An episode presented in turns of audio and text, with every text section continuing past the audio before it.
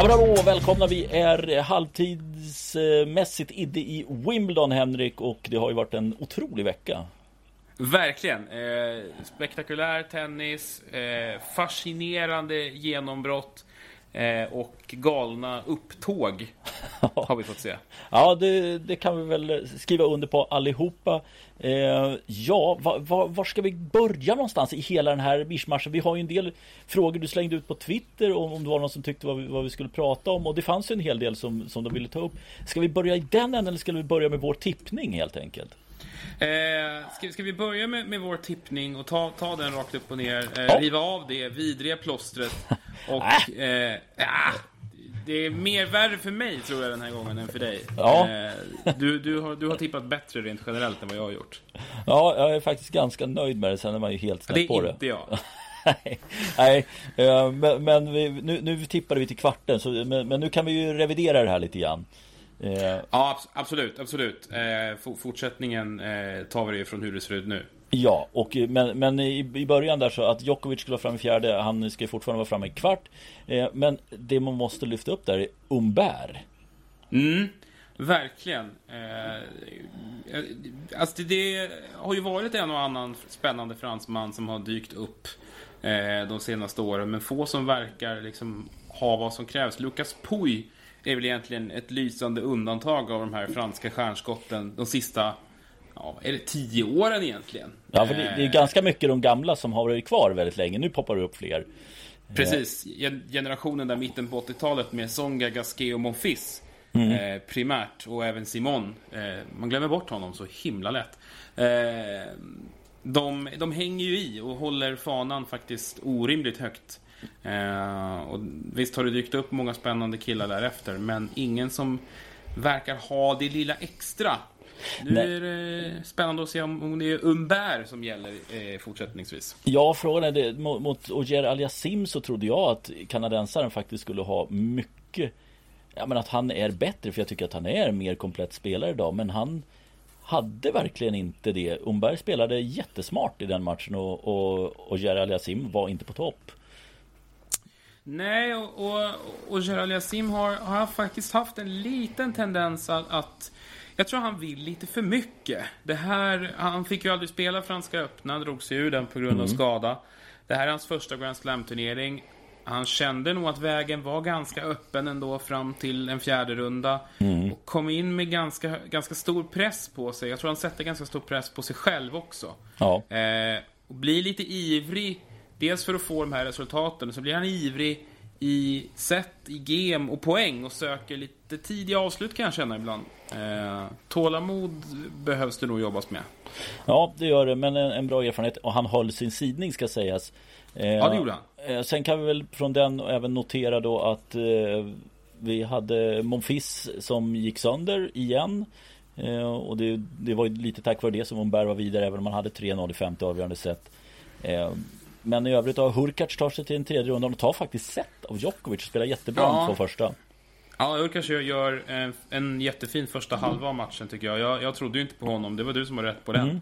Jag hade ju satt Lajovic framme, framme i en tredje runda. Men Hurkacz eh, imponerad av, av eh, grässpelet överlag tycker jag. Sättet han täcker vid nät tycker jag han gör helt, helt fantastiskt bra. Mm. Men, det, men det, jag tycker det var väldigt tydligt, jag, jag kommenterade den matchen. Och det, var, det är så extremt tydligt just det här med vilken enorm kraftansamling krävs för att vinna ett set mot Djokovic. För mm. sen orkar inte Hurkacz när Djokovic fortsätter mala på. Han har ju absolut långt ifrån sin bästa dag, Djokovic, men han maler ju på på en nivå som, ja men Hurkacz han orkar, det går inte för honom, han klarar inte av det. Om man tänker efter så är scorelinen faktiskt identisk med när Dominic Thiem mötte Rafael Nadal i, i franska öppna finalen. Ja. Det, det, det är lite samma där. Han, har liksom, han hänger med jättefint i första set. Tappar liksom, faller på målsnöret där. Mm. I andra så kramar han ur allt vad han har i, i, och gör en riktig kraftansamling och vinner. Och så andas ut lite och så är tredje set borta. Ja. Och fjärde utav bara farten också. Det, det är exakt sådär. Eh, men eh, Hurkacz kan vara jättenöjd med, eh, med sin turnering tycker jag. Och eh, Umber i, i en fjärde runda, det känns ju skitspännande. Jag har försökt titta lite på honom här de sista dagarna och sett, sett tillbaka på lite matcher och sådär. Mm. Han påminner ju tycker jag eh, väldigt starkt om Gilles Simon faktiskt. men med, från vänster. Ja, precis. Mm. Men du har de här smala benen, den här otroligt nätta och fina touchen och, och det här lite tassande rörelsemönstret och en eh, generell ovilja och liksom spela med någon, någon vidare tyngd, utan det är väldigt mycket väldigt mycket placering och, och mm. eh, han, han, spe, han spelar väldigt väldigt eh, elegant, gör han. Mm. Eh, sen skulle det inte skada med lite mer tyngd bakom slagen ibland, men, men det är fint att se på, det är det verkligen. Hoppas det håller. Mm. Och en kille som har imponerat här och som vi hade båda två fram i fjärde rundan, det var faktiskt David Goffin som tog en riktigt tung ja. seger mot Medvedev, sju fem i avgörande. Medvedev var sur efteråt. Ja, det kan man ju förstå. Han blev bötfälld här nu också. Eh, var det fem och ett halvt tusen pund tror jag det blev till slut, för att de tyckte att han skadade banan. Ja, just det, du får ju, det kom ju sen, du fick ju några andra där påminnelse om att du får inte studsa racket. Johnson var det, Johnson och Nishikori var det som fick det. Ja. Eh, påminnelse. Nej, men Goffin, Goffin eh, det är en bra match eh, som, svänger, som svänger fram och tillbaka. Goffin eh, ser jättefin ut, tycker jag. Mm. Jag, såg det, jag såg inte så mycket från den matchen, men jag såg en hel del från hans möte med Chardy, mm. eh, vilket ju var en ren överkörning. Och den, en match som han ju ska ha väldigt kontroll på. Men han ser oerhört bra där. Han ser oerhört bra ut igen. Jag tycker han, så här bra har han inte varit sen, sen eh, sitt genombrott i, i A T P-slutspelet för några år sedan. Nej. Eh, Nej, det, det här, nej det, här, det här det är kul att se att han har hittat någonting här nu på grässäsongen. Eh, frågan är hur långt det räcker. Han har en jättechans att ta sig till kvartsfinal i alla fall. Det, det får man ju lov att säga. Absolut. Eh, det, det, det är väldigt mycket som ser, som ser bra ut. Han, han, han ser eh, den här fantastiska variationen. Han har ju en oerhört välfylld verktygslåda, David Goffin, ska man ju mm. säga. Det finns ju få spelare där i toppen som, som kan vinna poäng på lika många sätt som han kan göra. Mm. Eh, sen är det liksom att, att hålla uppe intensitet och energi och våga. Självförtroende. Eh, ja, verkligen. Och det verkar så sakteliga ha infunnit sig för hans del. Och då, då är det kul att se honom, tycker jag. Mm. Eh, det ska bli intressant, för nu möter han en veteran i fjärde rundan som vi varnade för här innan. Men vi trodde inte att han skulle nå till fjärde rundan. Vi trodde tredje rundan och att han skulle få stryk mot Tsitsipas. Men Tsitsipas, ja vad gjorde han? Jo, han förlorade mot Thomas Fabbiano. Hur gick ja, det till? Där? Ja. ja, vad hände där egentligen? Nej, det där är helt obegripligt. Och framförallt då när Tsitsipas vinner det fjärde sättet i tiebreak. Eh, och räddar väl matchbollar där också, om jag inte missminner mig. Då var, jag var helt säker på att ja, men nu, nu sopar han ju hem det femte, för det, det ska han göra och det ska, men sen så står ändå Fabbiano som segrar i den matchen. Nej, det är helt obegripligt för mig faktiskt. Det är, det är ju starkt femsetspsyke för Fabbiano som sen brottar ner Ivo Karlovic också i femset ja, nästa match. Och det är ju bara jobbigt att möta Karlovic, så det, det är som sagt, där är ju mycket skalle att, att klara av det när, när det bara viner runt omkring en. Men jag, jag, jag såg inte så mycket av den här matchen tyvärr. Men, men jag vet inte vad du säger. Vad, vad, vad kan en sån här förlust bottna i? Är han dåligt? Alltså Fabbiano kom ju in med, med, med, i en väldigt bra form. Det visste vi ju. Mm. Men är ju naturligtvis inte lika eh, i grunden lika spelskicklig som Tsitsipas är. Men är, är han, var han dåligt förberedd Tsitsipas? Eller vad var det som hände? Ja, n- någonting sånt. Och, och han fick inte utdelning. Vi kommer väl egentligen att resonera om, om det lite senare också. Men mm. jag undrar om det här med att underlaget är långsammare också har gynnat en sån som Fabbiano. Skulle det vara snabbare så skulle han inte hinna med lika bra. Mm. Att det möjligtvis att då skulle Tsitsipas få mer utdelning på det, men han fick inte lika mycket utdelning. Han hade inte en sån dag då det går in, men han är inte tillräckligt bra för att på en sån dålig dag vara så bra att ja, men var, var för bra ändå. Han är inte riktigt mm. där än. Eh, och där, ja, sen kanske lite kravbilden också, att det tyngde honom lite grann. Ja, nej, jag, jag, jag är helt, helt med på det resonemanget. Han gick ju in här med ganska stor press. Han var ju på, den, på sektion två här som var han ju favorit. Absolut. Ja. Och, och nå till en kvartsfinal. Det får man ändå säga. Med Medvedev som största hot och sen Goffin. Ja. Så att eh, ja, det, det är ordentlig press på honom här. Det är möjligt att, att det... Nej, för det, jag, jag var inne och kommenterade början på den matchen och, och då sa jag det, ja, men Fabbiano han spelar riktigt, riktigt bra tennis. Jag kan inte se att det här håller över en hel match, utan jag tror att det här kommer att vända när Tsitsipas får igång spelet. Och då när han mm. vann andra set så ja men visst, det här rullar på och sen fortsätter, och sen det fjärde set då trodde jag inte var sant, men sen när Fabbiano bryt, liksom tappar den de, liksom, den lilla marginalen, så tror man att ja, det här klappar han igenom, men det gör han inte. Och det är som Nej. sagt, ja, det, det blir en Verdasco som plockar ner honom i tredje rundan, och han smyger med där och slår, eller Edmund ska jag säga, kasta bort matchen i andra rundan är väl rätt uttryckt kanske. Ja, det, det, det brukar ju, den scoreline brukar ju kanske vara tvärtom då när det är Verdasco mm. inblandat, att det är han som tappar tvåsetsledning. Um, Edmund går ju också in i en sån här turnering med ganska stor press på sig. uh, Högst rankade brittiska spelare, uh, erkänt duktig på gräs just, och en lottning som sen plötsligt öppnade upp sig när Tsitsipas åkte ut. um, Ja, lite, lite nerver där va? Jo, men det, det, det är det ju, och det, men det, det är tur att de har fler att luta sig mot nu för tiden, höll jag på att säga. Men Edmund, nej, men han har inte sett bra ut. Det har ju känts orytmiskt för honom under hela den här säsongen. Verkligen. eh, han, får, han får ingen kontinuitet i grejerna överhuvudtaget tycker jag. eh, Så att, nej, tungt. Tungt för honom.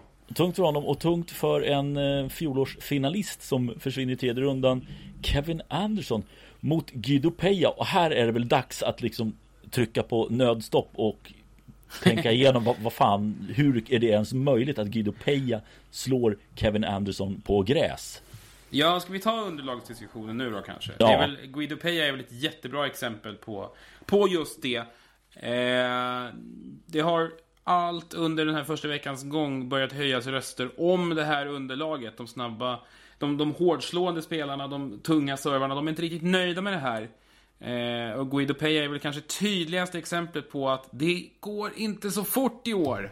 Nej, och, och det, det, ja, det, det är väldigt märkligt. Jag har inte haft någon större reflektion över det tidigare i början av turneringen, men här blir det, för det ja, första var ju att är han skadad igen, Kevin Anderson, eller vad, vad är det som händer här?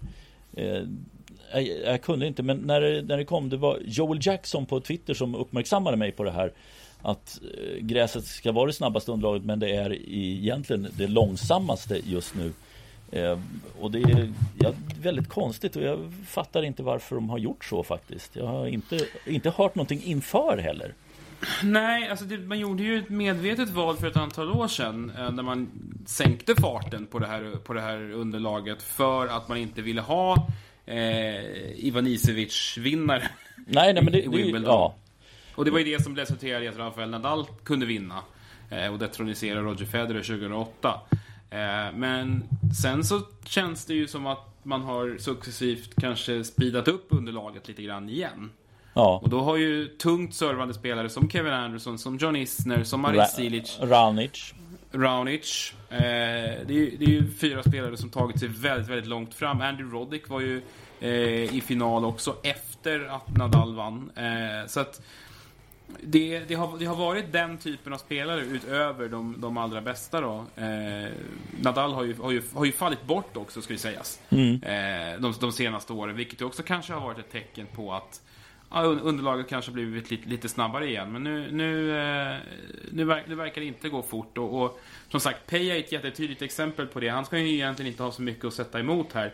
En, en vanlig säsong så kanske han hade rykt redan mot Marius Koppil. Mm. Som ju har otroligt mycket gratis i sin tunga servslägga. Mm. Ehm, och sen även mot en Seppi som ja. är väldigt, väldigt följsam mot, vid nätet. Som spelar inte med någon så här jätte...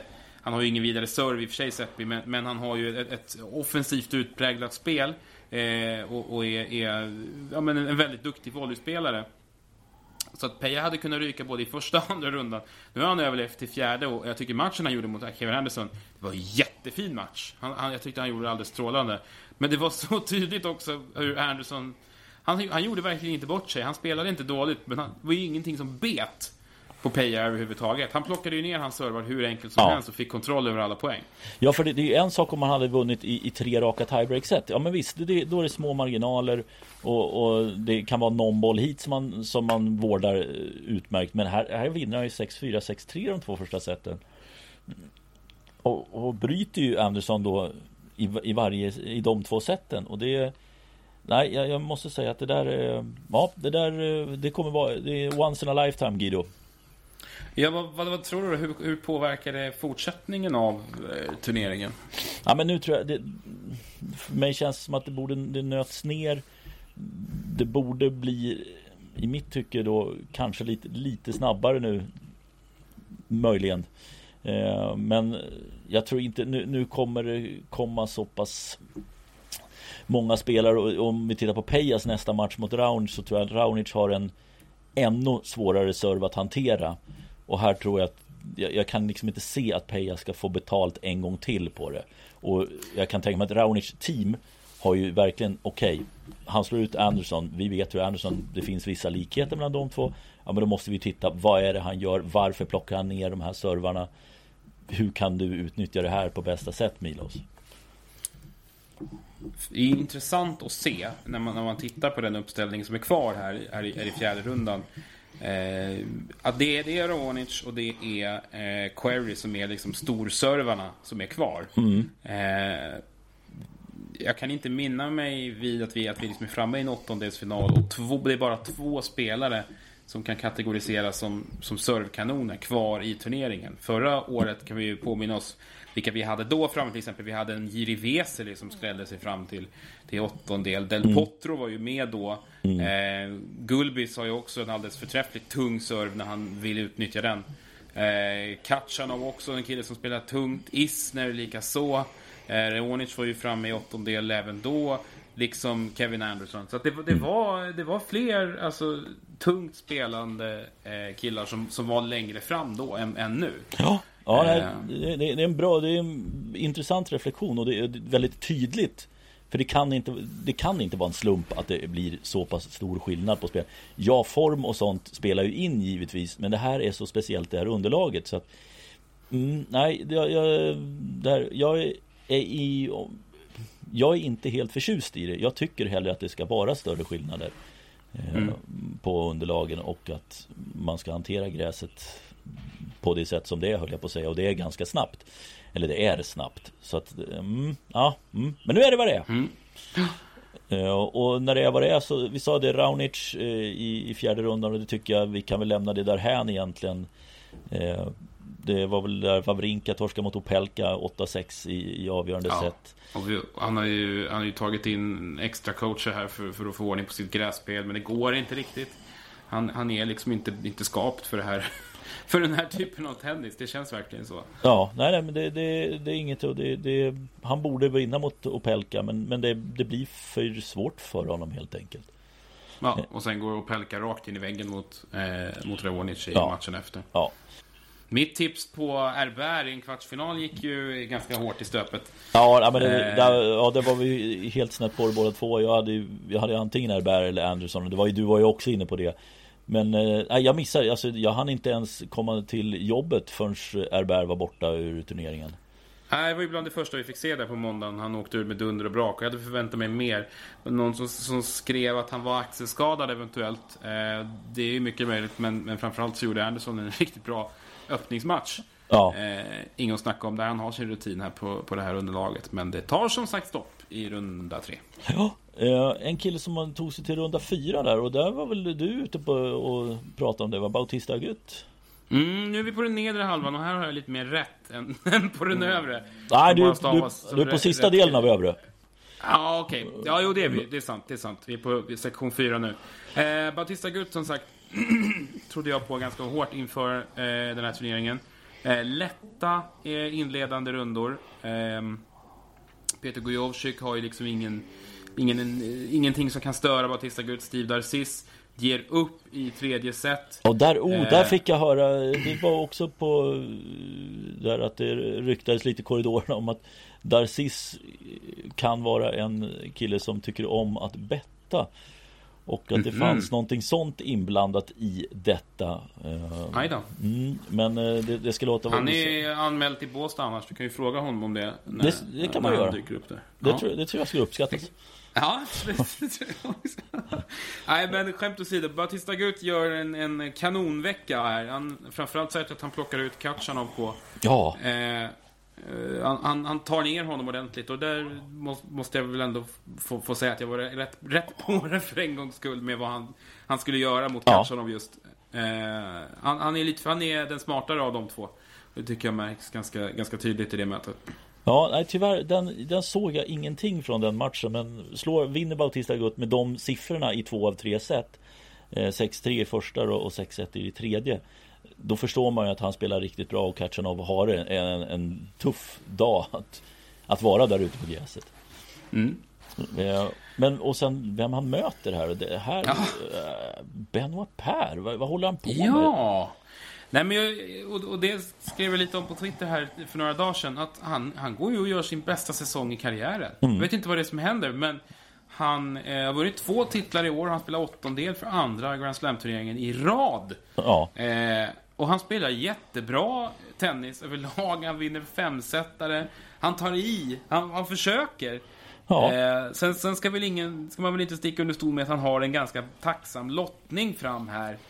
Eh, men likväl så är det ju en bedrift att faktiskt ta sig till en andra vecka. Och eh, jag tror att det kan bli en ganska rolig match det här. Eh, mellan Bautista Agut och Per.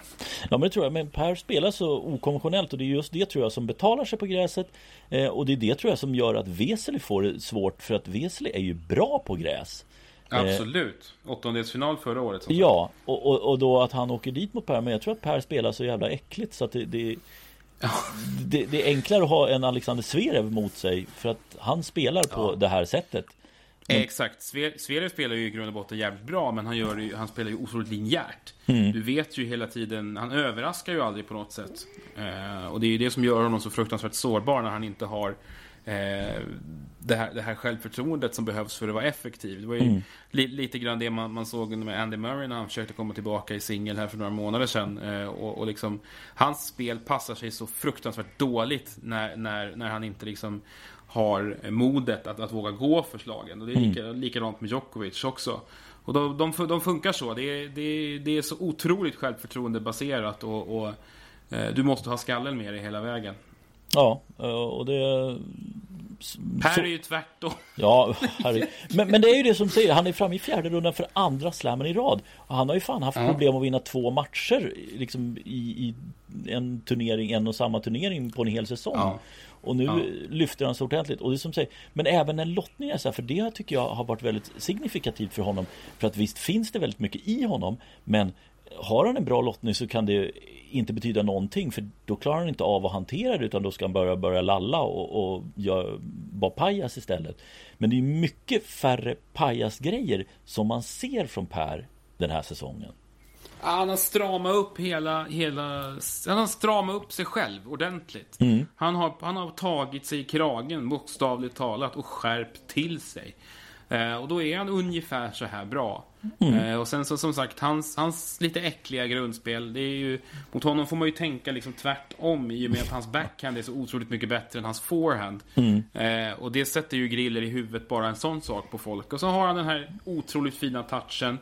Eh, han är ju finlirare, och det passar ju bra på gräs. Ja. eh, Sen tror jag ju att han kommer få svårt mot Bautista Agut. Det känns verkligen så, för han måste vara så noggrann hela vägen. Ja. för, att, för att han slarvar aldrig. Nej, nej, det känns som att maskinen Bautista Agut borde plocka ner Per, men vi, vi kan väl återkomma till den biten. Så, eh, så flyttar vi ner istället, och där hittar vi en kille som ja, här, vill jag, här skulle jag ju bara vilja få the record, när man, när man ändå är bra så här var man ju fan med helt rätt på det, men jag kunde inte se något annat än att ja, att Querrey plockar ner team.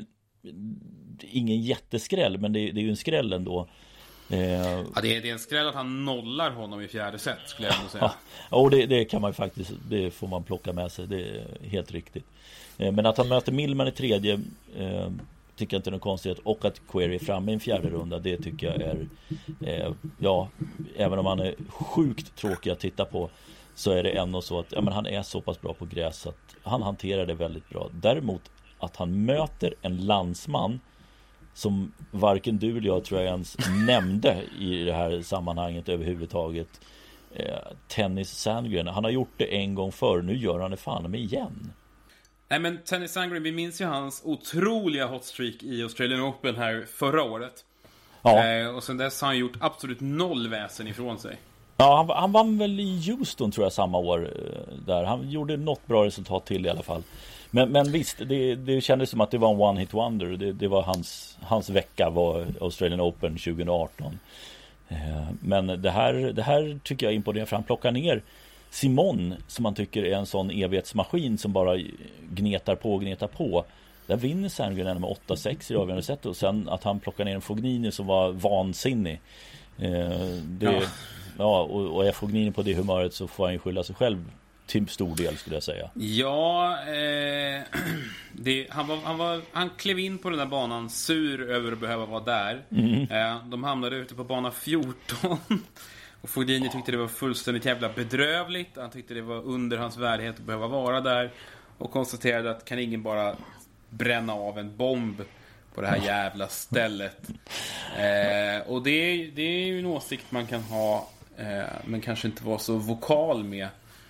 Eh, men det var han ju. Det lär ju bli, lär ju bli böter. Ja, det, det kommer det bli. Det kommer bli. Det där. Han har ju provisorisk avs, alltså en, en villkorlig avstängning mot sig också, va?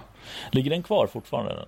Ja, eller om den kanske är över nu, men han har ju haft i alla fall, och han har ju en otroligt lång historia av dumheter bakom sig. Ja. Nu har ju han likt som likt eh, Per som vi pratade om alldeles nyss eh, skärpt till sig ganska ordentligt här de sista månaderna. Mm.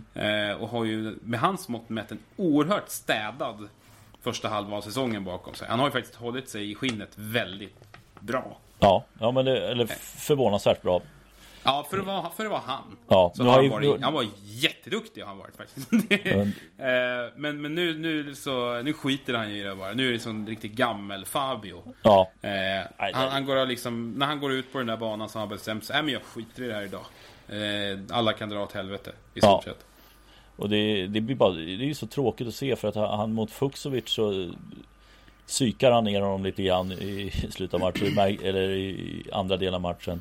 Och sen eh, att han vinner i femte set. Han, han är så pass bra, och han, där biter han ihop, lyfter sig lite grann. Fuxovic orkar inte svara när Fognini liksom lägger i en liten växel till där.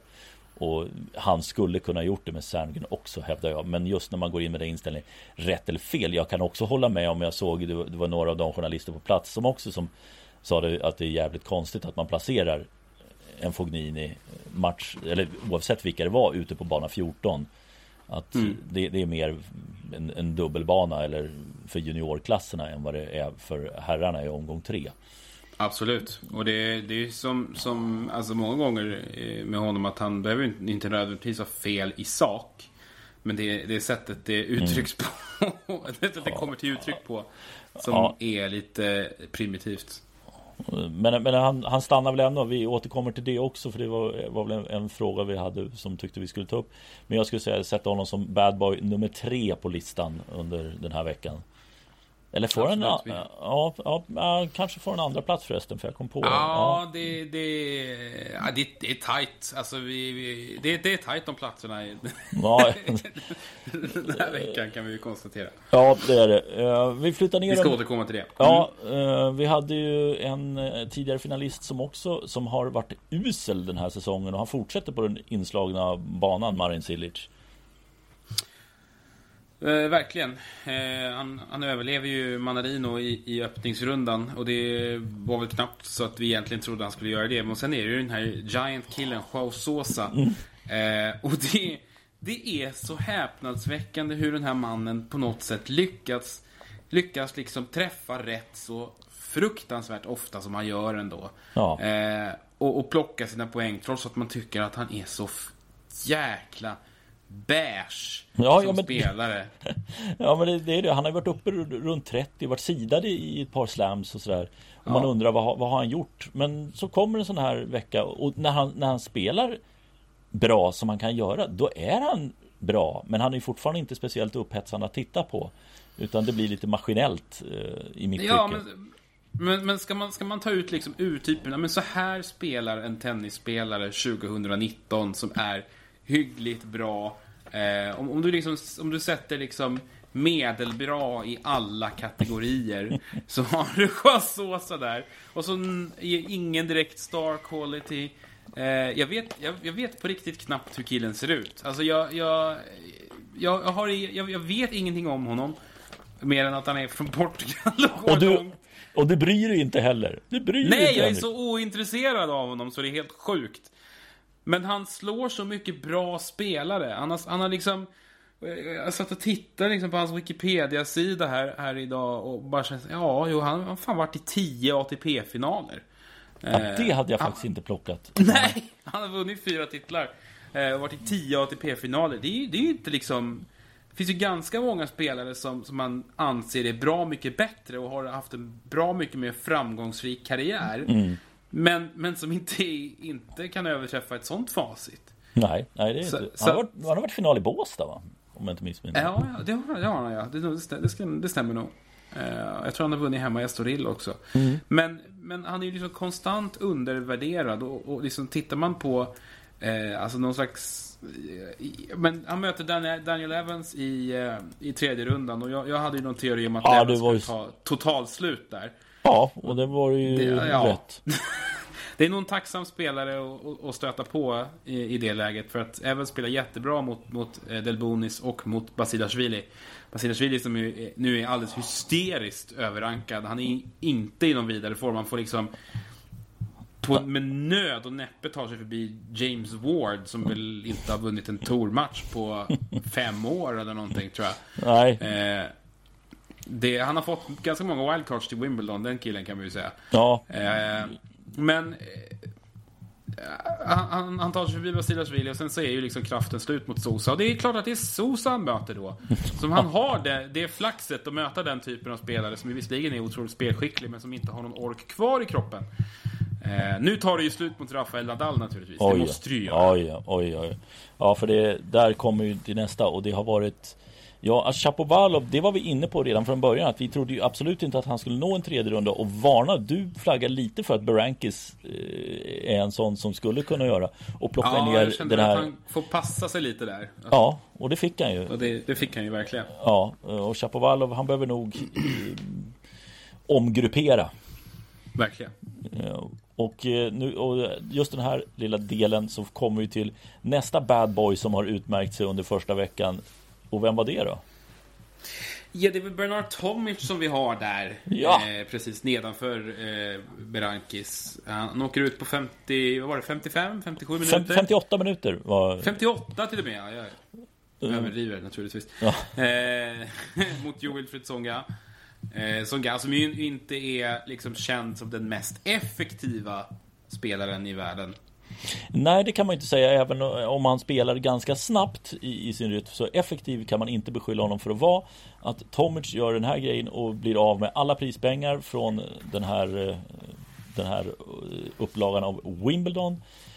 Det kanske inte så många höjer på ögonbrynen åt, men det var en som tog honom i försvar här, vilket fler fick höjda ögonbryn av.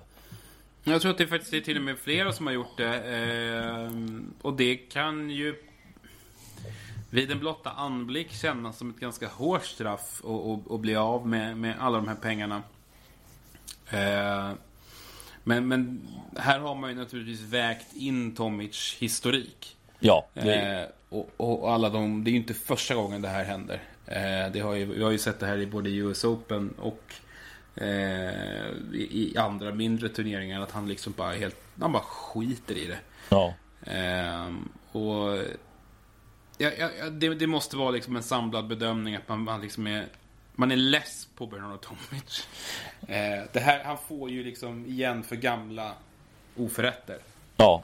Det är ju inte bara den här, jag är helt övertygad om att det är inte bara den här matchen som man har vägt in. Det kan inte handla bara om det. Nej, men självklart så finns det, i och med att det finns den historiken, så tittar man, när det, när det liksom går på femtioåtta minuter, så är det klart som fan att de tittar på matchen igen, ser vad är det som händer. Och det är klart att om du redan har haft alla larmklockor gående tio gånger tidigare, ja, men då har du en väldigt förutfattad mening när du går in och kontro- kontrollerar den matchen. Så ja, då är det klart att du kan hitta saker eh, som liksom stärker din tes. Jag såg inte matchen själv, men femtioåtta minuter för mig låter ju som att du har ju definitivt inte gjort ditt bästa. Nej, och som sagt, historiken tal- talar sitt tydliga språk. eh, han, han är ointresserad och men, men det, det, det, jag, jag tycker ja. li, lite intressant varför Djokovic går ut och tar så starkt eh, parti för Tomic. Är det A T P att hans roll där, eller vad är det ja, som jag, gör att han gör ja, det? Jag tror det. Jag tror, jag tror faktiskt att vi, att vi kan vara så cyniska. Hela upp, upptakten till Wimbledon genomsyrades väldigt mycket av A T P. Det pratade vi aldrig om för, förra podden, men, men ungefär samtidigt som den kom ut så var det ju i stort sett halva styrelsen som hoppade av mm. efter ett väldigt utdraget möte. Och det, det, A T P-spelarråd är ju jättesplittrat. Eh, och det är total kaos egentligen. eh, och mitt i det här står Djokovic som ordförande. Eh, exakt vad det är som, som, som delar om eh, det vet vi ju inte i detalj, men, men det, det tycks råda väldigt stor oenighet om, om vart man ska driva den här touren egentligen. Och eh, Djokovic vill nog, vill nog tjäna alla poäng han kan bland sina fränder på touren. Ja. Ja, men det, för det var ju ganska... Valverde försvann, Jamie Murray försvann, Stakowski försvann. Och vem, det kan vi leva med. Ja, det kan vi leva med. Men, men den fjärde kommer jag inte ihåg vem det var där som, som försvann också. Det, men det var fyra stycken som avgick då inom loppet av ett dygn efter det där mötet. Och inte direkt efter mötet. Det var ju någon som kom först. Sen så liksom kom det... sipprade ut lite dagen efter, kom det ju liksom representant. Kan det ha varit Robin Haase som, som hoppade av? Robin Haase hade det också, stämmer. Som den fjärde. Och i, för mig, det kändes som att det fanns enormt mycket att läsa in mellan raderna. Jag kan mm. inte, eller varken du eller jag vet Aj, vad det... där inne som pågår. Precis. Men att det är någonting, ja. Besvikelsen var ju uppenbar.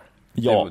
och, och, det, så är det ju. Och är det fyra stycken som avgår från spelarrådet så är det ju Mm, det var väl delvis så var det som har kommit ut det är väl den här Evans som har blivit inröstad eh, att det är någon Gimmelstorp allierad kille det här som, som kommer in och att det skulle vara någonting som har fått de här att eh, reagera på det, men det kan inte bara vara den saken. Nej, allting handlar ju inte om Gimmelstorp. Han var ju, han var ju bara en, en del i, i det här. eh, vissa står bakom honom fortfarande, andra gör det ju inte. eh Han fortsätter ju hävda att han var oskyldig till den här misshandeln trots att han har eh, gått med på en uppgörelse där mm. han faktiskt har erkänt sig skyldig. Mm. Eh, och nu försöker backa från den på något sätt. Det är jävla smutsigt det där. Eh, och har egentligen inte så mycket med tennis att göra längre överhuvudtaget. Nej. Eh, men men det, det kommer bli intressant när det gäller den. Nu är vi inne på ett helt annat stickspår. Vi, men, men det är ju det. Vad kommer komma ut i det här, om, av det här? För det är inte imorgon, men är det ett halvår, är det ett år, är det två år? För någonting kommer ju komma ut av det här. Mm. Och då kommer de andra säga, vi var på den här sidan, eller att vi hade en annan som vi ville väg, vi ville gå. Men nu blev det den här, bra, rätt eller fel. Men, men någonting sånt måste det vara, för det är någonting lurt där bakom som pågår. Och jag, det som jag reagerar på också, det är att några av de här engelska och amerikanska tennisjournalisterna som brukar kunna få fram både det ena och det andra. Bland annat Rothenberg skrev ju att ja, men det här ska jag ta reda på och få fram mer imorgon. Har inte sett någonting av det där. Nej. Nej, och vi vet som sagt inte heller särskilt mycket av vad, vad det var som, som inträffade under det där mötet, mer än att det var långt och eh, hälften av deltagarna lämnade det i väldigt stor besvikelse. Ja, men åter till Wimbledon då, så fick vi ju en andra runda som ja, hela tennisvärlden och mm. lite fler ville också ha det här, för det var ju till och med så att våra allmänt idrottsintresserade vänner och kollegor som vi har, det var mycket på sociala medier om den här matchen och eh, om för eller mot Kyrgios bland annat, och det är ju roligt att det pratas lite tennis utanför våran lilla bubbla också. Ja, precis. Eh, man märker att det, det, han, han når ut. Han når, tränger igenom mm. eh, bruset, Nick Kyrgios. Och där ligger ju hans värde naturligtvis i första hand. Eh, han, han rör upp känslor hos folk, positiva och negativa. Mm. Eh, och så även i, i, eh, i matchen mot Nadal, som det finns ganska... det finns mycket att säga om den matchen. Ja, herregud. Först måste jag säga, för jag gjorde lite grann av eh, hans match mot Thompson. Och jävlar vad han psykade sönder Thompson, alltså. Det, det är ett under att de kramades vid nät efteråt. För att, äh, han får Thompson att börja försöka spela Kyrgios-spel bland annat. Och det, det, då vet man att han har tagit sig in rätt långt innanför pannan på honom. Eh, men det, det, det är inte den, utan det är Nadal-matchen som är den roliga. Och det såg faktiskt ut som ett... Äh, det, det var någon sånt här stämning spelare mellan... Alltså jag, jag kan tänka mig, eller som jag minns någon sån här Davis Cup från Sydamerika på åttio-nittiotal när det är en totalt galen fanatisk publik. Nu var spelarna lika upphetsade, de. Framförallt mm. Nadal, det var ju, jag har aldrig sett honom agera Nej. på det sättet han gjorde i den här matchen. Och då ska vi Nej, betänka också bara... att det här är en andra runda. Ja, exakt. Jag har aldrig sett honom bete sig så här efter en andra runda. Han var fullständigt sjövild. Alltså, ja. han, han knöt näven efter varenda poäng. Han vrålar ut sin glädje när han, när han vinner tredje set. Han, han, är, han är fullständigt liksom, han är fullständigt vansinnig. Han bara liksom... Det, det är liksom som att det slår... Det ryker ur öronen på honom. Alltså det, det, han har så otroligt mycket energi och sånt jävla driv. Och vill, precis som vi konstaterar in, inför eh, den här veckan, han vill bara krossa honom. Ja. Han vill bara liksom platta till och till intet göra honom. Ja. Eh, och sen så, är, så, så kastar Kyrgios in alla de här elementen. Han slår underhandsserven och vinner poäng på den. Han drar någon boll rakt på Nadal. Eh, och den här, man märker bara hur irritationen bara växer och att han liksom skulle kunna ta ett skutt över nätet och strypa honom egentligen. Han, han är så, han osar verkligen förakt Rafael Nadal. Han tycker så illa om Kyrgios. Det ja. är så övertydligt. Ja, ja men, och det, det på något sätt måste jag säga att det var ganska härligt att se det. För ja, att, ja, ja. att Nadal är folk, nästan till omöjlig att liksom ha på banan för, för hans energi i normala fall. Men det här var någonting utöver det vanliga som... Nej, men det, det, jag har aldrig sett honom, som du säger, det, det, det, var, det var svart i ögonen på honom. Mm. Att han vill vinna, ja, men det här var ju, det var ju som säger, det, det, det är ogill, det är nästan hat alltså. Ja, ja men verkligen. Och, så, jag har all, aldrig sett den här sidan hos honom. Alltså, han, har ju all, han spelar ju alltid med en oerhörd intensitet. Ja. Eh, och, och, och oerhörd vilja att vinna. Men, men det, här, det, här var, det här var ju liksom... Du får ju lägga en nolla på det alltså efteråt. Mm. För att det här, det här var helt sjukt att se honom. Ja. Alltså han, man blir ju rädd för honom. Ja. Alltså det, det, det, han yttrar ju liksom inte ett ord under hela matchen mot honom. Men, men bara genom gester och blickar mm. eh, kun, kunna liksom se så tydligt hur, hur han tycker så, så illa om sin motståndare. Mm. Det, och det såg man ju inte minst efter matchen. De tog ju varandra i hand, men Kyrgios försökte liksom klappa om han och ja. sen fick ingenting tillbaka. Nej, det var, överhuvudtaget. Nej, det var, det var död fisk höll jag på att säga. Det, det var helt, helt iskallt där. Och det, ja. nej, men samtidigt måste jag säga, det, det gjorde ju att matchen blev ju bra. bra. Kyrgios gör Kyrgios grejer och jag tycker faktiskt att både i tredje och fjärde sets tiebreak så slarvar han bort väldigt mycket. Han, ja, det gör han faktiskt. Han, han, han, han tar fel beslut vid flera tillfällen i de tiebreaken och tidigt i, i de här avgörande lägena också. Det, så ja, att... nej, det, det, jag håller helt med. Det, det är två stycken ganska dåliga tiebreak han gör där. Onödigt dåliga. Mm. För han spelar, han spelar väldigt... Han gör i grund och botten en väldigt bra tennismatch. Jag tycker nästan att han, mm. han kanske inte spelar på sin sjukaste topp. Men han gör ju knappast bort sig. Nej, jag tycker nej. inte han jag tycker han tankar aldrig ur den här matchen utan eh, han, han försöker faktiskt. Han vill slå Nadal, men Nadal vill det så mycket mer. Ja. Eh, och, och så släpper han garden lite grann i tiebreaken där och blir lite eh, lite slarvig. Mm. Eh, och då, då är, ju, är det ju fel kille att vara det emot alltså. Ja, ja men det, det, det straffar sig obönhörligt i, i, i de lägena som man gör det. Så att, ja. Men jag måste säga, det, det är, för mig är det första veckans match. Ja, men det, det är det ju. Och inte bara på grund av spelkvalitet, utan så, som, som vi sa då här, eh, hela inramningen och, och vad den faktiskt gör för tennisen. Och, och den, här, den här matchen cementerar ju Nikyrgios värde på touren. Alltså han har en uppgift att skapa surr eh, mm. kring sin egen person och kring andra spelare och, och rivaliteten som man har mellan dem. Alltså... Det, det här som, som vi inledde med att konstatera, att våra polare och kollegor som till vardags inte är särskilt intresserade av tennis, de går igång på sånt här. Mm. Alltså vanligt folk som egentligen inte bryr sig så mycket om tennis, de går igång på det här. Mm. Det är sånt här som drar massorna till sporten. Mm. Och det är sånt här vi kommer att behöva sen när Federer och Nadal och Djokovic är borta. Ja, men det är ju det, tyvärr. Och då ska jag säga, men vi som har levt i det här länge, vi, vi är ju kanske less på honom, vi är less på Fognini, för vi har sett det här. Vi har sett deras dåliga sidor. Men de under... andra har ju inte gjort det. Nej, de har har ju inte det. Och, och det är där någonstans. Så att jag har valt att inte gå i polemik i, i något absolut sammanhang när det gäller det här. För att, för att det, det är verkligen...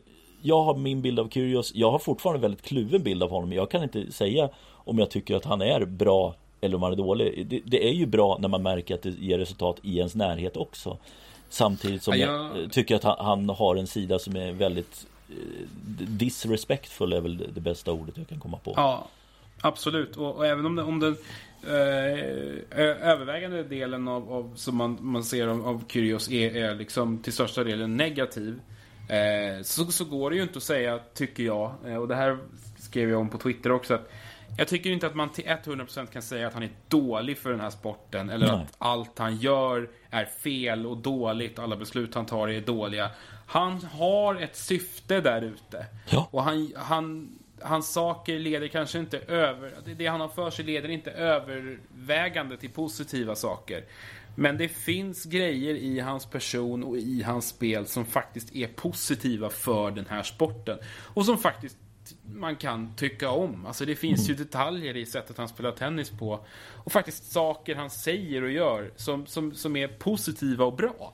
Ja. Eh, Men, men det överskuggas ju till ganska stor del av, av dumheter som man hittar på. Men, men att avfärda honom helt som, som liksom ett ogräs som måste bort, det kan man inte göra. För han, han har ett syfte. Nej, och då, då ska jag säga, en sak man har varit banbryt med, det är just den här underhandsserven. Titta hur det har, har utvecklats här nu. Så ja, han, verkligen. Det är ju flera spelare. Han var den som öppnade locket. Och jag har sett i vissa fall så är det folk som är arga på att det, det, är, det är bara trams, här ska du inte hålla på med.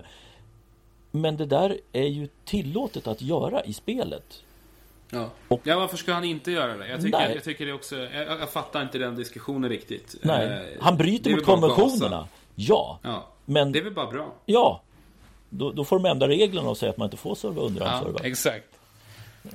För det, det, och det har ju hänt på damsidan har gjorts. Sara Irani var en sån som slog en hel del underhandsservar. Hon, hon slog ju en hel del dubbelfel. det, det gjorde hon förvisso. Men, men just att hon, hon servar riktigt dåligt. Men, men hon har gjort det och det har inte gnällt så mycket på att hon har gjort det. Eh, trots att hon har, det har ju hon hållit på med för tio år sedan. Men mm. det, det var ju snarare för att hon var så dålig på servar. Men i alla fall, att, att det är ju ett hjälpmedel. Och då har haft folk som har problem med, med axeln och så här i slutet av en match och valt att slå under en servar. Men Kyrgios har gjort det till ett vapen. Mm. Som man nu ser på Challenger-touren och på A T P-touren. Så att ja, där, utvecklingen går framåt. eh, Nu blev det långt om det där. Rafael Nadal i fjärde omgången. Vi säger ingenting om hans match mot Tsonga, för den var en överlägsen. Sen flyttar vi ner till det som vi inte heller behöver berätta så mycket om, nämligen att Kei Nishikori skulle gå till fjärde rundan. För det hade vi redan sagt en, när vi fick lottningen. För att ja. det fanns ju ingenting. Nej, och han, han tar sig faktiskt vidare utan att torska ett enda set, vilket ju ändå han ska ha lite cred för. Mm. Eh, ingen superkomplicerad lottning för hans del. Steve Johnson i en tredje runda. Eh, Johnson som nöter ner Alex de Minaur i, i fem set i andra. Mm. Eh, lite besviken att Jan-Lennart Struff inte tar den där chansen och går oh. till fjärde rundan. Istället är det en Mikhail Kukushkin mm. som ju är... Kazakstans svar på Joao Sosa eh, som ju bara, bara trocklar sig fram i lottningar på ett sätt som man tycker att han absolut inte ska göra och som man inte vill att han ska göra, men likförbannat så står han där i en andra vecka igen.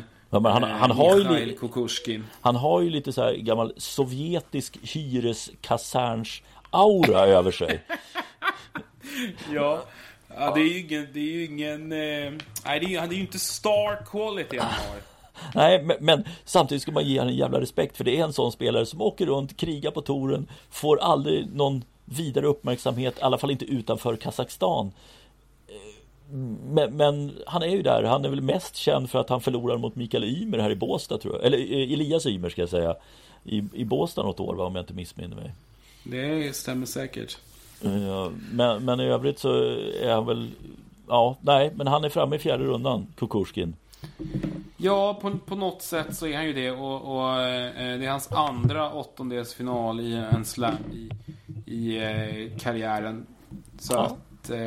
Ja, ja, bra jobbat, får man väl säga. Ja.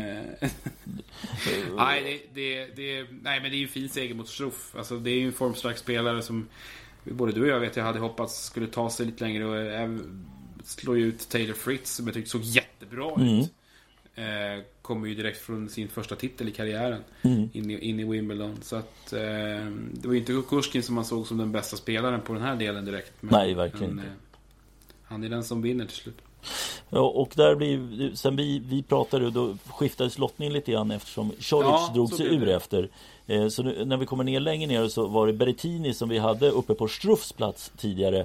Han gör ju jobbet och tar sig till en fjärde runda här, och det ska bli riktigt intressant nu att se vad han ska hitta på mot Federer. Men eh, vägen fram så är det ju fyra set mot Bedenis, sen tre set mot Baghdatis. Jag gjorde den matchen från andra set där, och Baghdatis han var helt slut efter andra set, och det såg faktiskt ut som han höll på att ge upp direkt i tredje set, men jag tror han kom på att det här är min sista match i karriären, jag måste hålla ut. Ja, alltså Baghdatis har ju inte varit något fysmonster direkt här de sista åren. Han, han har varit ganska mjuk om magen, eh, och det såg han väl ut att vara nu också, men, men eh, är ju en sympatisk figur. Ja. Eh, får man ju ändå säga, eh, även om man inte har haft något, något vidare resultat sista åren, så gillar man ju Baghdatis. Representerar ju en, en, en, ut, en, en spelstil som blev utdaterad och ålderdomlig ganska snabbt när, när Federer och Nadal slog igenom, men, men han har hängt, hängt i och, och jag har alltid haft en, en soft spot för honom. Jag, jag, jag gillar honom. Ja, det är, det är samma här. Väldigt respekt. Eh, rätt roligt efteråt. Han delade ut allt han hade i, i baggen. Jag tror han delade ut åtta racket där.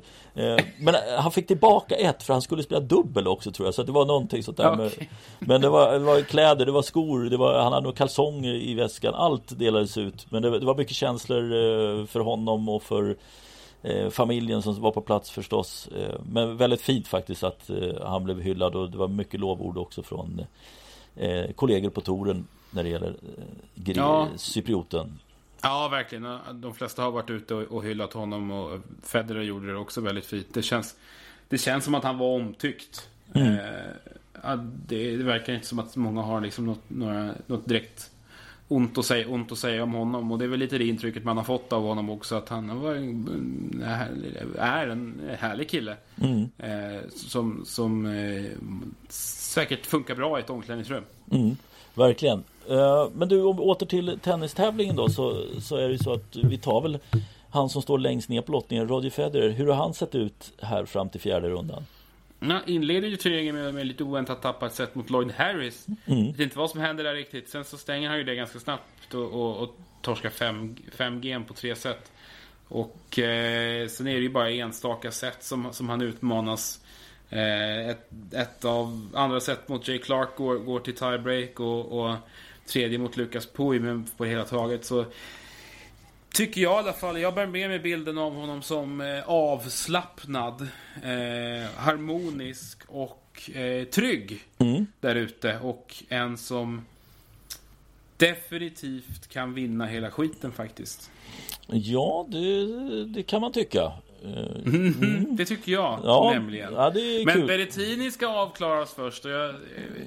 Precis som, som du snuddade vid där, jag, man är nyfiken på att se vad, mm. vad han kan göra. Eh, han, han ser... Eh, det var en tuff omgång där mot, mot Schwartzman eh, i tredje runden, men han ser eh, spännande ut mm. på, på det här underlaget. Ja, det gör han. Så att jag tror att han kommer få ställas på ordentliga prov här om vi tittar framåt. Alltså, jag tror ju att Federer vinner, men... Det, det skulle inte faktiskt här, för mig skulle det kunna skrälla till här mm. eh, med Berrettini. Jag tror att han har betydligt lättare i en kvartsfinal mot Kei Nishikori än vad han har i fjärde rundan faktiskt. Det tror jag också. Nishikori har han ju liksom i fickan, både spelmässigt och mentalt. Mm. Berrettini vet han nog inte riktigt vad han kan vänta sig av. Han får, ska väl försöka scouta honom naturligtvis så gott han bara kan, men mm. Det är ju en ny bekantskap det här, och det är ju alltid farligt med en kille som kommer in med sånt äckligt bra självförtroende som han bara måste ha nu. Mm. Och det, så att det, nej, men det blir, det blir spännande. Jag tror att det kommer Federer som står i semifinal. Och jag det tror, tror jag också. Ja, och jag tror att som man tittar på den övre delen av nedre halvan, jag kan inte se att João Sousa, Tennys Sandgren eller Sam Querrey ska ta en Nadal nu när han har fått den där matchen mot Kyrgios, visat eller liksom känt också, jag är riktigt bra på gräset, det går lite långsammare, det här är min sista möjlighet att vinna Wimbledon. Jag tror, jag tror också det. Eh, Sosa blir en munsbit och vem det än blir och Querrey och Sandgren. Framförallt om det, om det nu mot förmodan blir Sandgren så kommer Nadal att pulverisera honom.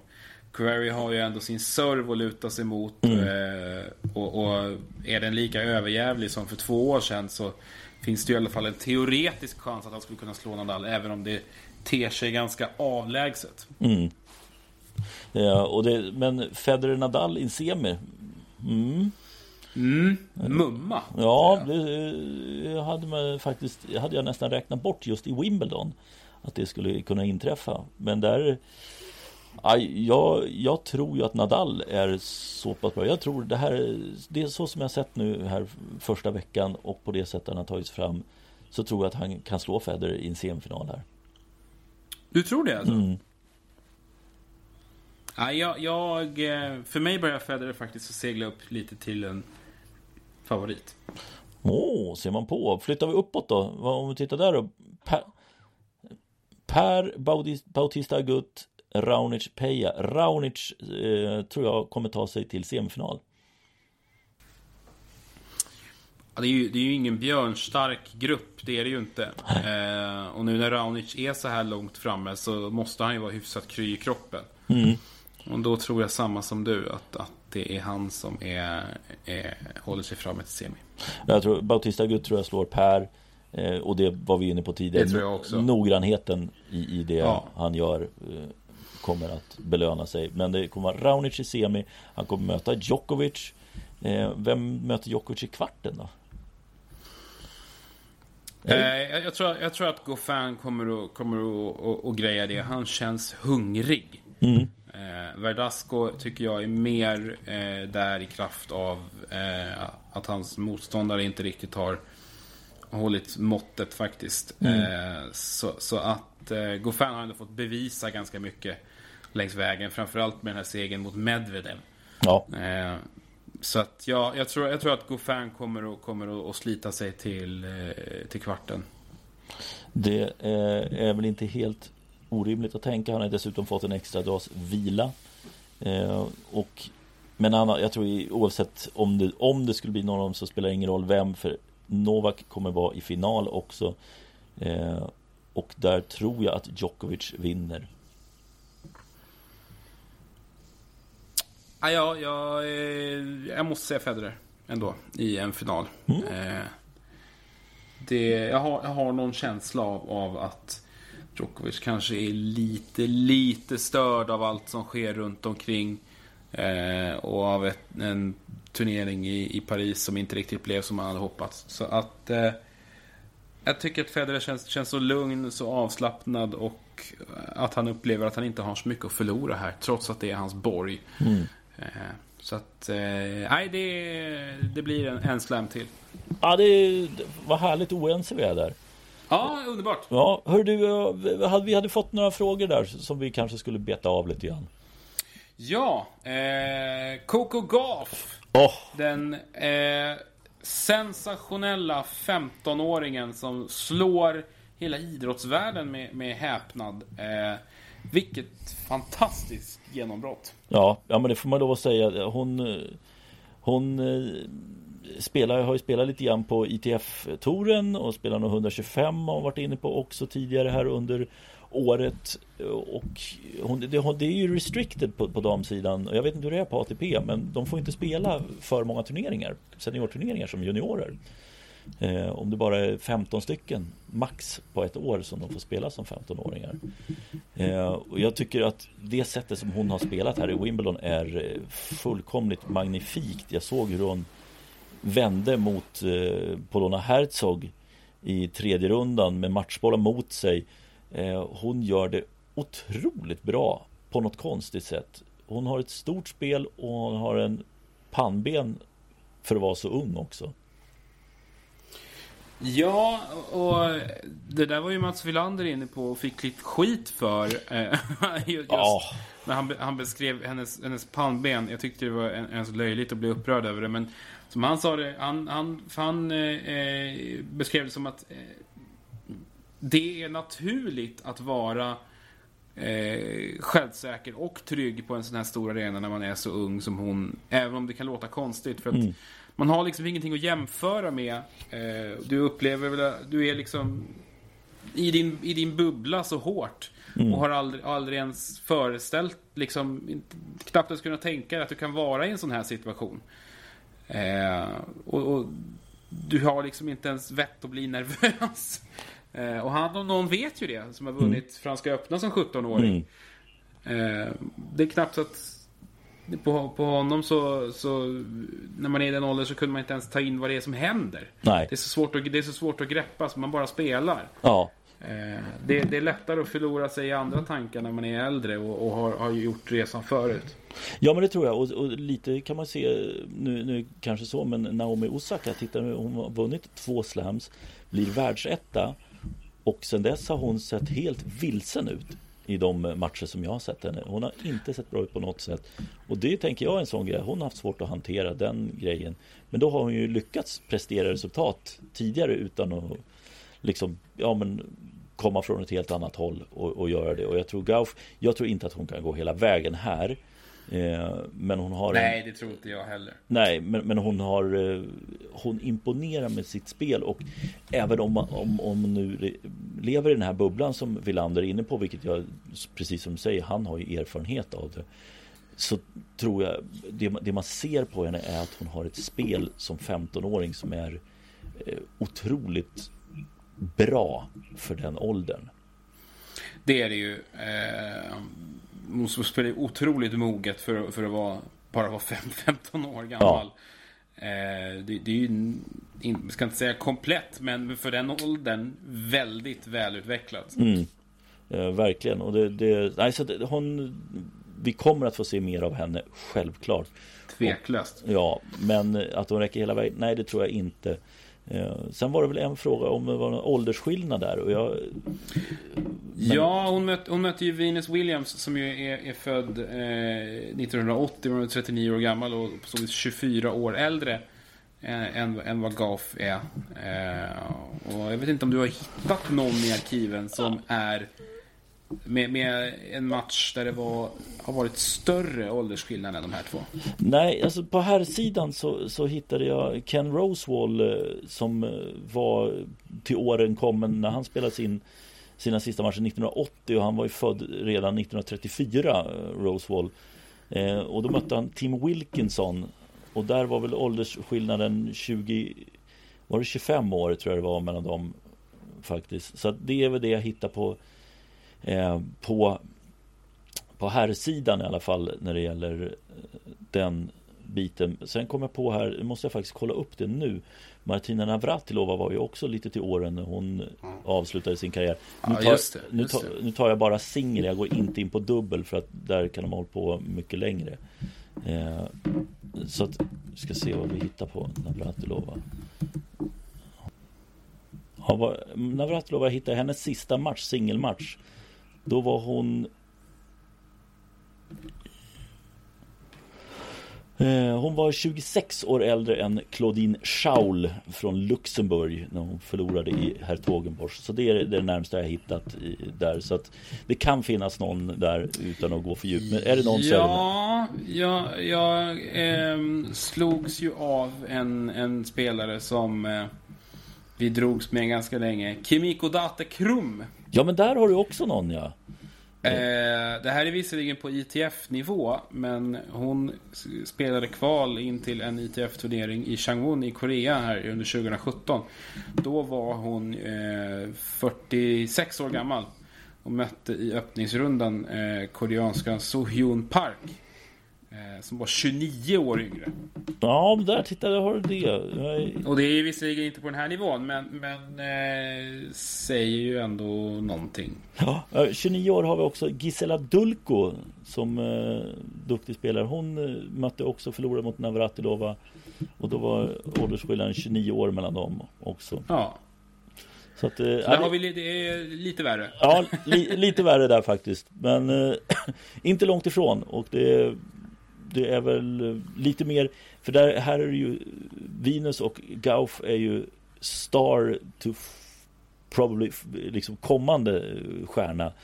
Mm. Och det är kanske inte den här matchen på I T F-nivå med Dati Krum och, och Gisela Dulko. Dati Krum, hon vann, hon vann ju ändå... Eh, det blev ju några, några W T A-titlar blev det ju. Ja, det blev det. Det, blev det. det, det ska inget, inget ont över henne, och Gisela Dulko hade en, en bra karriär också. Men, men jag tror det känns ändå som att det, det är en rätt häftig grej när det, vi pratar nästan tre tennisgenerationer mellan de här som möts. Och det är liksom tidigare toppen mot den här toppen som förmodligen kommer att komma. Jag, jag, jag skulle inte bli förvånad om en sån som, alltså speciellt för en sån som Venus, det är klart det, och tvärtom också, men speciellt för en sån som Venus och, och möta en sån som Gaff, hon, hon ser nog en, en del, hel del av sig själv i henne, mm. eh, med det här jättetidiga genombrottet och, och eh, det, det är klart att det, det är klart att det är speciellt. Eh, och, och media gillar ju att dra eh, hårt på den här typen av matchups också. Eh, och Gaff var ju den som såg någon lista från B B C över, över bäst tittning på matcherna, och hon, Coco Gauff, dominerar ju den här ja. listan. Eh, överlägset störst eh, tv-intresse. Det är, ju, det är ju fantastiskt. Ja, det är häftigt. Det är jättehäftigt faktiskt. Och det, det är ju, damtouren behöver ju några, några sådana, och det är ju Osaka och det är Gauff som kommer att vara en sån, om hon nu, det är långt kvar, hon är junior fortfarande, men om utvecklingen fortsätter på och, och så som den har sett, eller så som det ser ut idag, så kommer hon vara där uppe. Tveklöst. Eh, bra, hade vi någon mer fråga? Eh, vi ska se här. jag, jag tror att vi har betat av de, de, de flesta faktiskt, allt, eh, allt eftersom. Eh, vi kanske ska gå vidare och prata lite Båstad. Mm. Eh, för precis inför vår inspelning här så kom ju lottningen till eh, Swedish Open på damsidan, och där blev det ett manfall som mm. hette duga. Mm. Eh, katten sjönk med över tvåhundra platser på rankingen. Och sex av de sju högst rankade spelarna inför drog sig ur. Mm. Det, det var lite trist. Bland annat Polona Herzog, eh, som har vunnit här i Båstad tidigare, försvann nu. Så att det, det mm, ja, vi såg ju Clara Tauson som fick ett wildcard. Hon gick in direkt på egen ranking också. Ja, eh, faktum, faktum är att, att två... De hade ju sex eh, wildcards och, och potentiellt dela ut, men de har bara delat ut fyra. Jag tror att nästan alla som, som eh, skrev upp sig kom in här. Mm. Eh, katten var, var ju nere på ja, jag tror det var tre åttionio eller något sånt där nu sist jag tittade. Mm. Eh, och det kan ju sjunka ytterligare faktiskt. Ja. Eh, trist för Johanna Larsson som hade oturen att lottas mot en av turneringens få riktigt dugliga spelare, Sorana Cirsea, ja. från, från Rumänien, rankad sjuttiosju, och eh, den blir tuff. Den hade varit tuff i vilket sammanhang som helst. Johanna är ju inte i någon vidare singelform, tyvärr. Nej.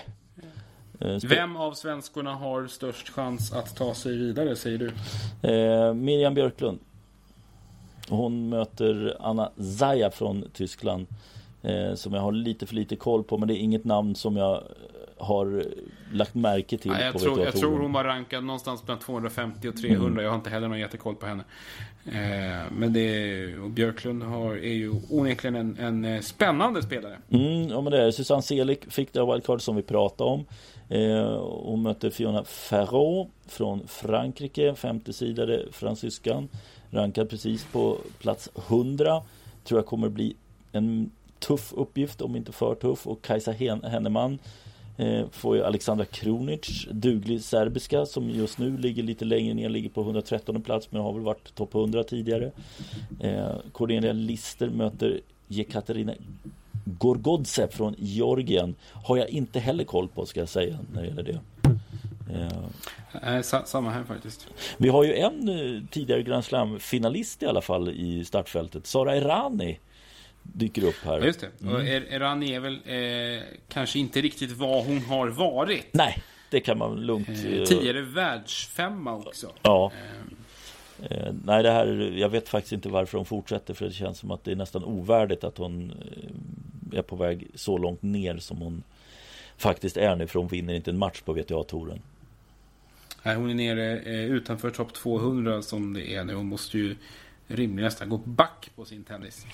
Eh, ja. In, inte, inte riktigt rimligt. Men eh, ja, med, med det så tror jag väl nästan dags att göra bokslut. Jag tror att vi har, har svarat på de frågor som vi har fått in här längs vägen. Tack mm. till alla eh, på Twitter som, som är, är så härliga och, och ställer bra och intressanta frågor. Jag hoppas att vi kunnat besvara dem här eh, längs vägen. Ja. Det är jättekul att, att ni lyssnar på oss och är så engagerade ja.